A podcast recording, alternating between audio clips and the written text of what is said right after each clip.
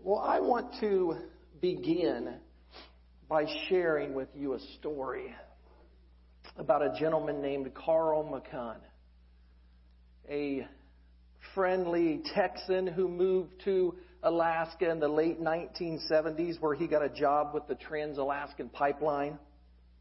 Now, Carl concocted an adventure. An adventure that's made its way into more than one book and has puzzled residents of the 49th state for the years since. You see, Carl came up with the idea of going on a photo expedition, a five month trip in which he would be dropped off in a distant part of the state of Alaska and he would spend the summer taking pictures. That in and of itself is really not that unusual.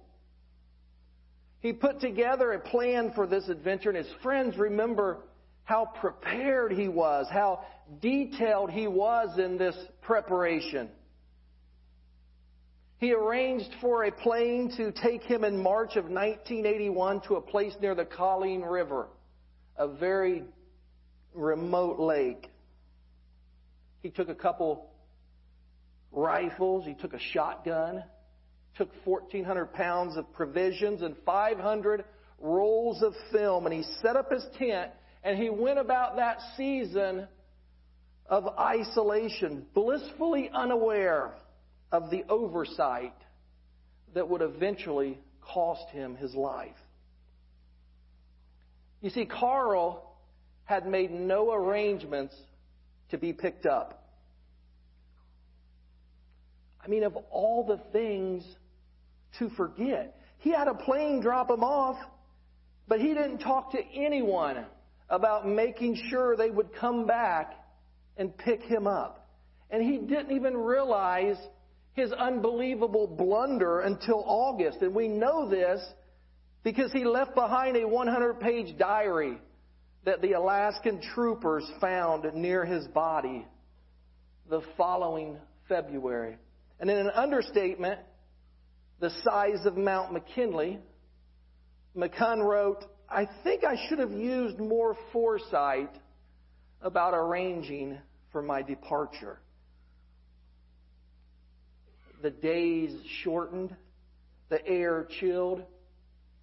He began searching the ground for food, searching the sky for rescue.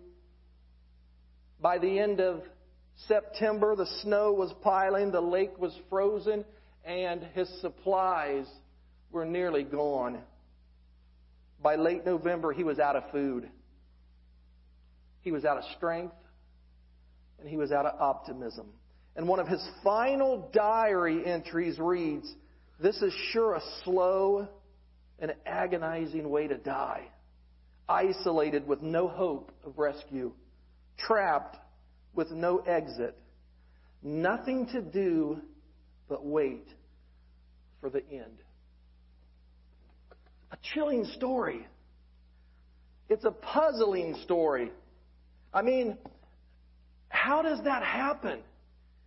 He knew that it was a temporary stay. He knew that this time in the wilderness, that this adventure was just a season in his life. So, how can somebody know that and not make any preparation for the future?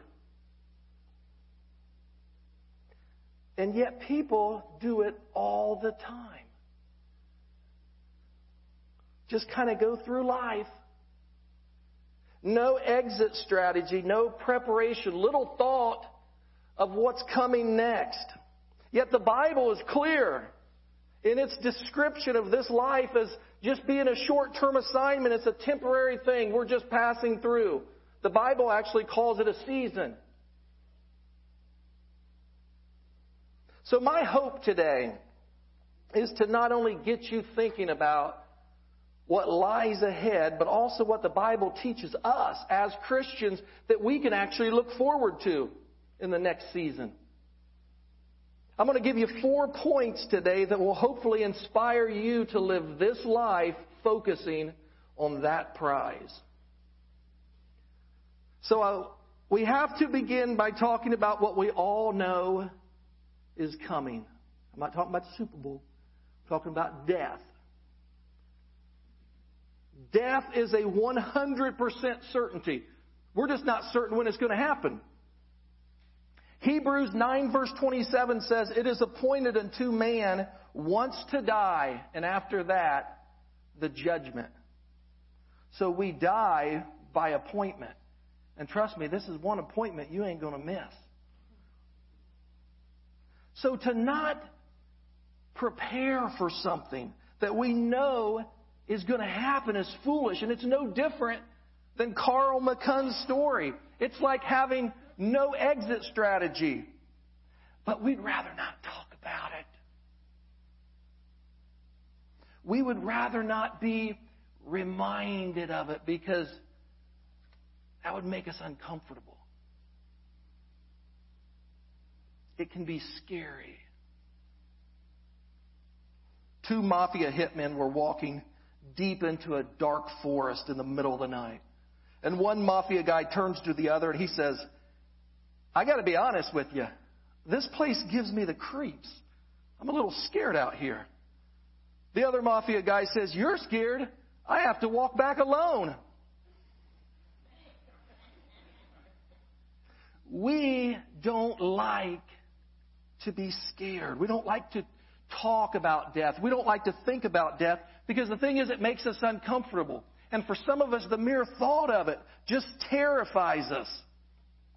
So we'd rather just not think about it. And the problem with this is my first point of the day. The way we view death impacts the way we live life.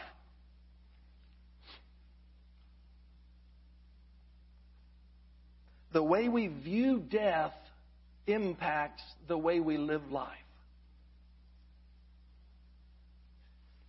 Ecclesiastes 7, verses 1 through 4 says this The day one dies is better than the day he is born. It is better to spend your time at funerals than at festivals, for you are going to die, and it's a good thing to think about it while there is still time.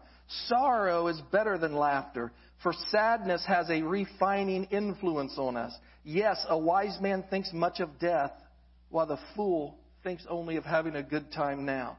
So the way you view death will impact the way you live your life. You see, the person that thinks when they die, well, that's it. End of story. They will make decisions in life that reflect that way of thinking. You see, if there's no goal to focus on, if there's no judgment, then there's a belief that we won't be held accountable for our actions. And if nobody cares, why should we?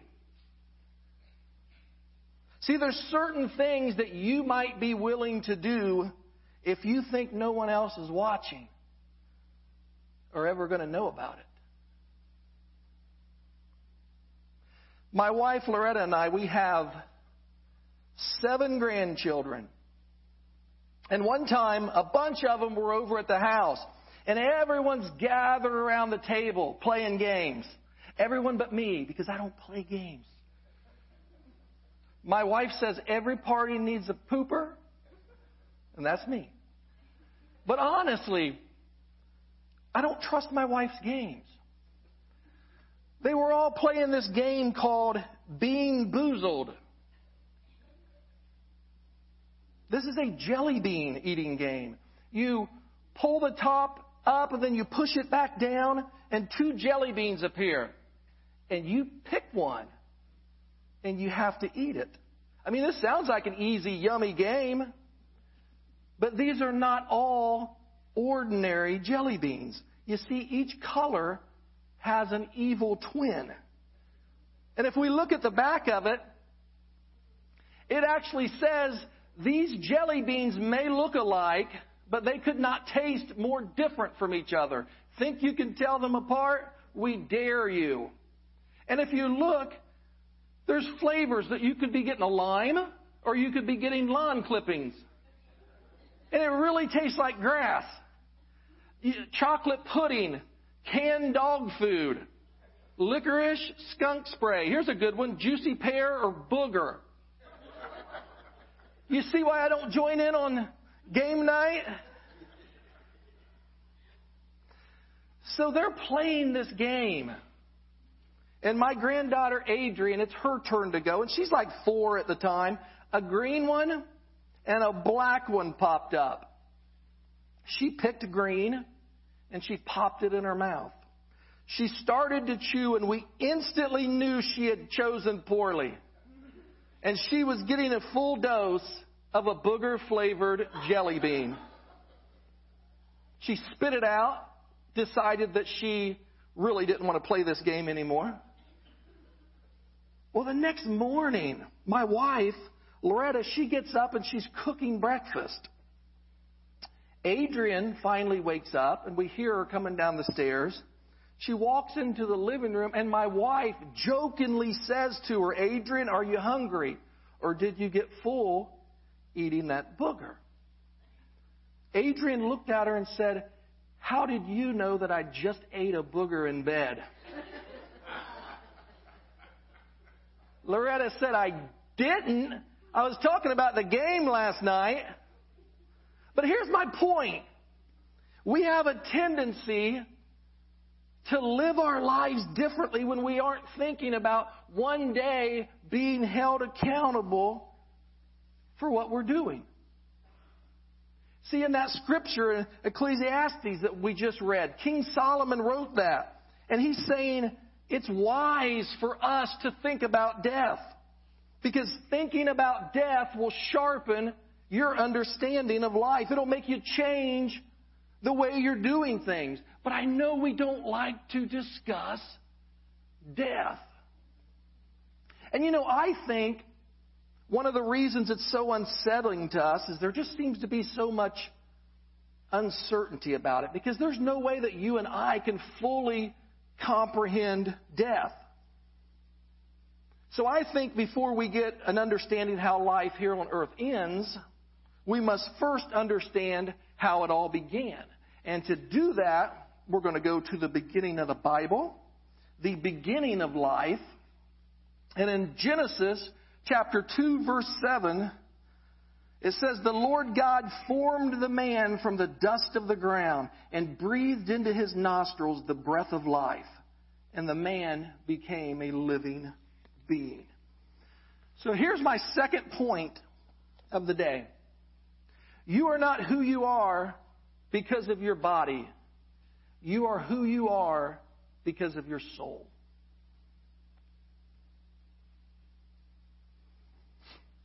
You are not who you are because of your body. You are who you are because of your soul. So in the beginning, God formed the man from the dirt, brought up from the dirt, brought up from the dust. He formed the body, but he was a lifeless statue until God breathed into him. God gave him a soul. That's the breath of life. And you know, it's crazy that as a society, we seem to put all the emphasis on the body. We think, man, we got to look good in the swimsuit. We need to look like people in magazines. We spend all this time, we spend all this money on our bodies, when in actuality, the body is a container for the soul. Your soul is what gives you life.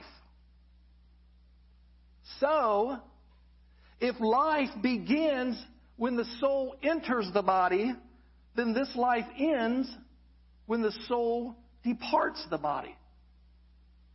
You see, in the Bible, the definition of death means to separate. When you and I use the word death, what we're talking about is what James 2 verse 26 calls the body without the spirit. Now in death, we know what happens to the body. We can see that. That's not the uncertain part for us. What happens to the soul when it separates from the body? You see, here lies our struggle. And to find this answer, we once again go to the Bible where Jesus, who I might add is very qualified to talk to us about death, he tells us this story. In Luke chapter 16, verse 19, he says, There was a rich man who was dressed in purple and fine linen and lived in luxury every day. At his gate was laid a beggar named Lazarus, covered with sores and longing to eat what fell from the rich man's table. Even the dogs came and licked his sores. So Jesus tells us about two men, a rich man and a poor man. One man appears to have everything. The other appears to have nothing. Jesus goes on. The time came when the beggar died and the angels carried him to Abraham's side. The rich man also died and was buried. In hell, where he was in torment, he looked up and saw Abraham far away with Lazarus by his side. So, both men died. Poor man died. Rich man died. Death doesn't care how much you have in the bank. Death doesn't care where you live. Death doesn't care how you live. Both men equally dead. But notice that Jesus, when discussing both men and their death, he uses a conjunction, not a period. A conjunction which leads into something else not a period which represents the end. So, my third point I want to make is death isn't the end of anything, it's the beginning of everything.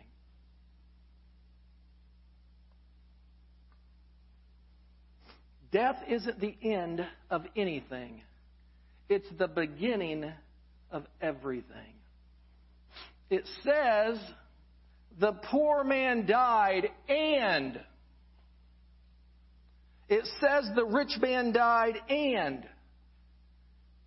You see their stories didn't end with death. When a person dies the reason it's not over is because the thing that died is only the body not the soul remember you're not who you are because of your body you are who you are because of your soul so their dying wasn't the end of anything but as we're getting ready to see, it was the beginning of everything.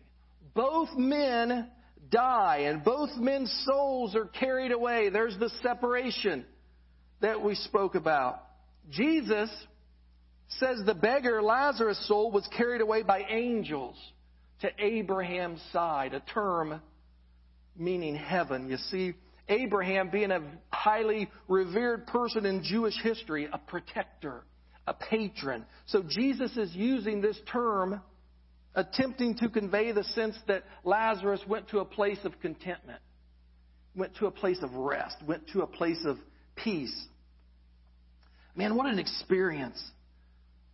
Think about it. What an experience this must have been for poor Lazarus. One moment, he's collapsed at the gate of a very rich man. He's a dying beggar. And the next moment, He's being carried away by angels to heaven? You see, in life, it appeared he had nothing. And in death, he has everything.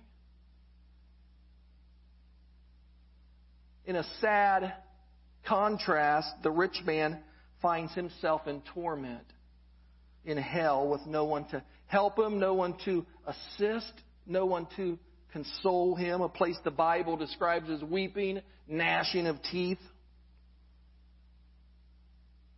Now, you can read the rest of the story yourself. This was all that I needed to make my point, but if you do read it, you're going to see now that the roles are reversed and the rich man is the one begging for water and begging for someone to warn his family that this place is real, not to live as he had. And then being told that if someone won't believe the scriptures, then no one's going to able, be able to convince them either.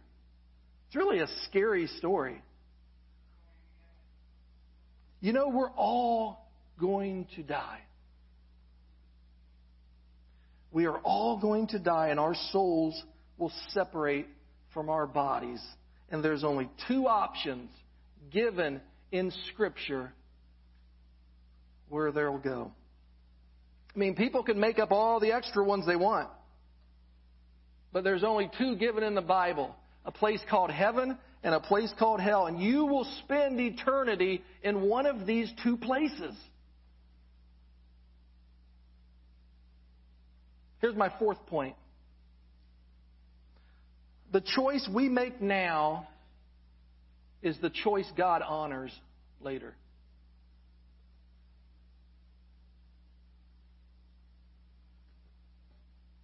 The choice we make now is the choice God honors later. You know, ever since my kids were little, we always spend a weekend at Holiday World. Holiday World in Santa Claus, Indiana. Their water park's been voted the America's best water park for countless years running. And we still go every year. We just take grandkids now. But a reoccurring theme that happens every single year is this. I wait an hour and a half in the smoldering sun surrounded by whining kids to ride a water slide that lasts about 10 seconds that I don't even want to ride in the first place. Listen, they're 40 pounds. I'm 220. The inner tube always rotates to the chubbiest person. So I'm always going down in the front backwards, unable to see my impending death that's surely awaiting me. Well, anyway, after waiting miserably in line forever, one of the kids always decides that once we get to the top and next in line, that they really don't want to go now after all. You see, fear has set in, and they've changed their mind. And I always have to say that ship's done sailed. You are going. It's too late to turn back. Your choice has been made. And you know that heaven and hell works the same way. You don't make your choice when you get there. You're making your choice about heaven and hell now. See, eternity is a place where the choice you and I make in this season will be honored in the next. And if I make a choice and I say, God, I want to keep you at arm's length. Want to believe what other people are saying to me. I want to follow the ways that society's leading. I want to do my own thing, God. You stay over there, I'll stay over here. If I make that choice now, God honors it when I get to eternity, and I will live in separation from Him. Now, if I choose to say, God, I want to make you my priority, I want to make a relationship with your Son, Jesus, a priority. I want to get closer to you. I want to learn more about you. I choose to follow you. God will honor this, and I'll live eternally in His presence, close to Him, following Him. God says to each of us, have it your way. You know, Jesus gives us two commandments in Matthew 22, verse 37. Love the Lord your God with all your heart and with all your soul and with all your mind. This is the first and greatest commandment. And the second is like it love your neighbor as yourself. The rich man didn't go to hell because he was rich. There's nothing wrong with money. Heck, I wish I had more of it. But he allowed money to be his God. His riches, his fancy things, they grabbed a hold of his heart. Man, that's what he lived for. His actions showed it. He wouldn't even share crumbs with a poor, starving neighbor. He made a choice. He lived according to that choice, and God honored that choice.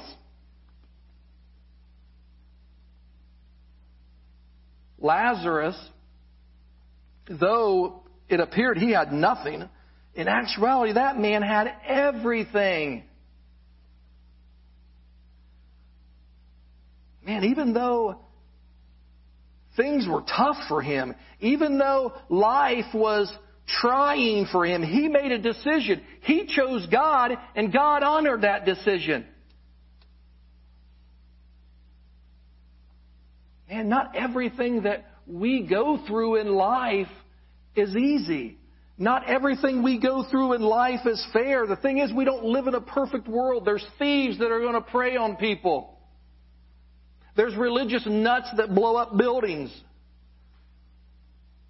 Mom and dads get divorced. Kids in school may treat you a certain way. People have accidents. The world has, gosh, as we know, sicknesses, diseases. Your choice should not waver because of your circumstances.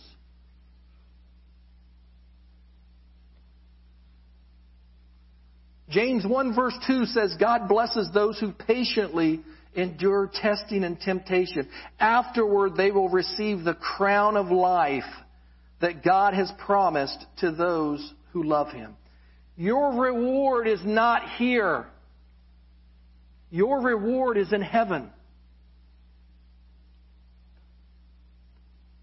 Where Isaiah 35 verses 5 and 6 say, Then will the eyes of the blind be opened and the ears of the deaf unstopped. Then will the lame leap like a deer, the mute tongue shout for joy.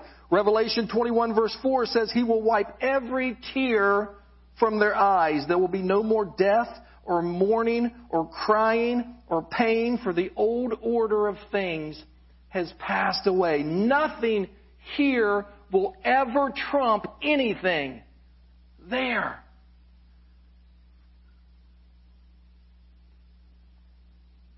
And if you're a Christian, if you're a Christian, which means you've given your life to Jesus Christ, because you got to know to choose God means you have to choose Jesus. In John 14 verse 6, Jesus says, I am the way and the truth and the life. No one comes to the Father but through me. John 3:16 says whoever believes in him, talking about Jesus, shall not perish but have eternal life. So if you're a Christ follower, you do not have to fear death because you are fearing something that you will never experience. The Bible says to be absent from the body is to be present with the Lord. So the moment you leave the body, you will be in the presence of God. You won't even experience the very thing that gives some of you the most fear. Man, how can that not change the way you look at things? You see, that's the difference between a funeral and a celebration.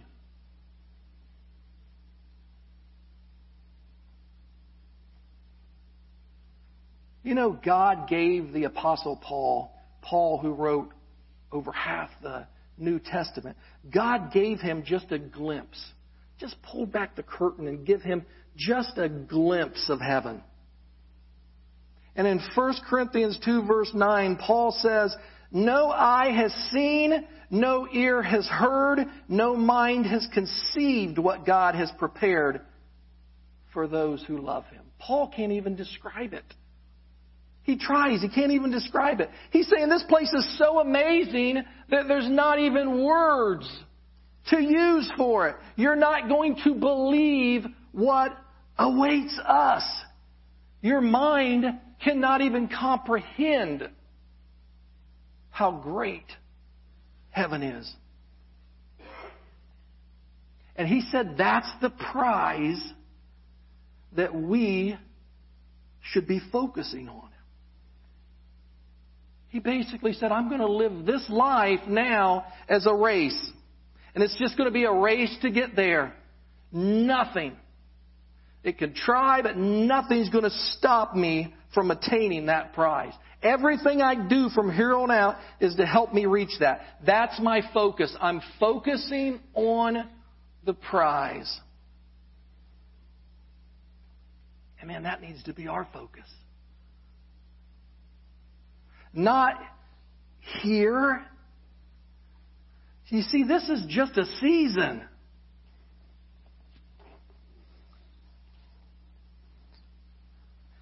Pretend this rope.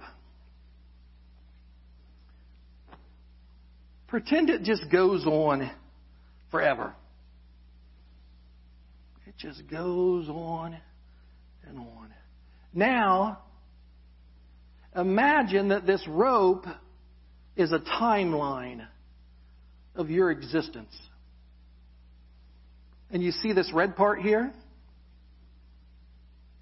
This red part would represent your time here on earth. Very few short years right here. And then we have all of this. All this time to be somewhere else. This is your existence. And to think that so many people, so many people only think about this part. And they just get consumed with it. And they say, oh man,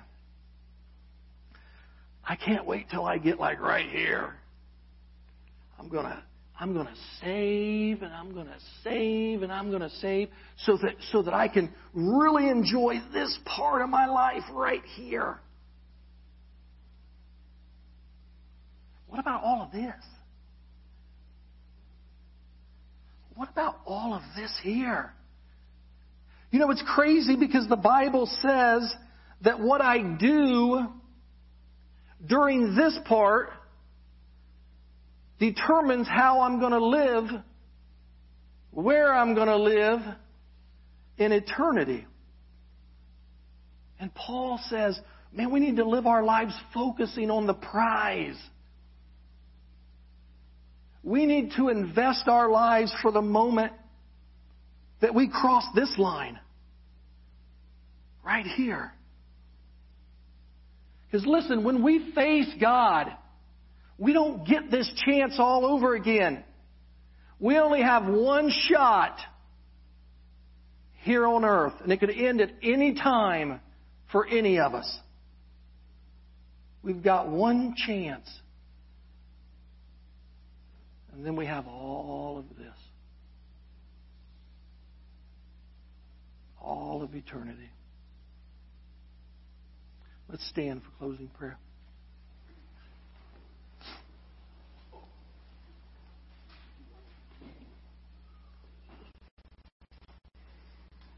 Bow our heads. Well, dear Lord Jesus, we, God, we come before you right now, thankful for your word. And thankful for the opportunity to take the focus off of us and put it into you. God, forgive us for letting things of this world, time in this season, consume us. Things that aren't important, God, we let them grab our hearts and we repent, God. We turn away from that way of thinking. We turn away from that way of doing. God, help us to think like Paul and run the race focusing on the prize. God, allow us to no longer be fearful of death, but to be able to truly celebrate it as a passing into glory.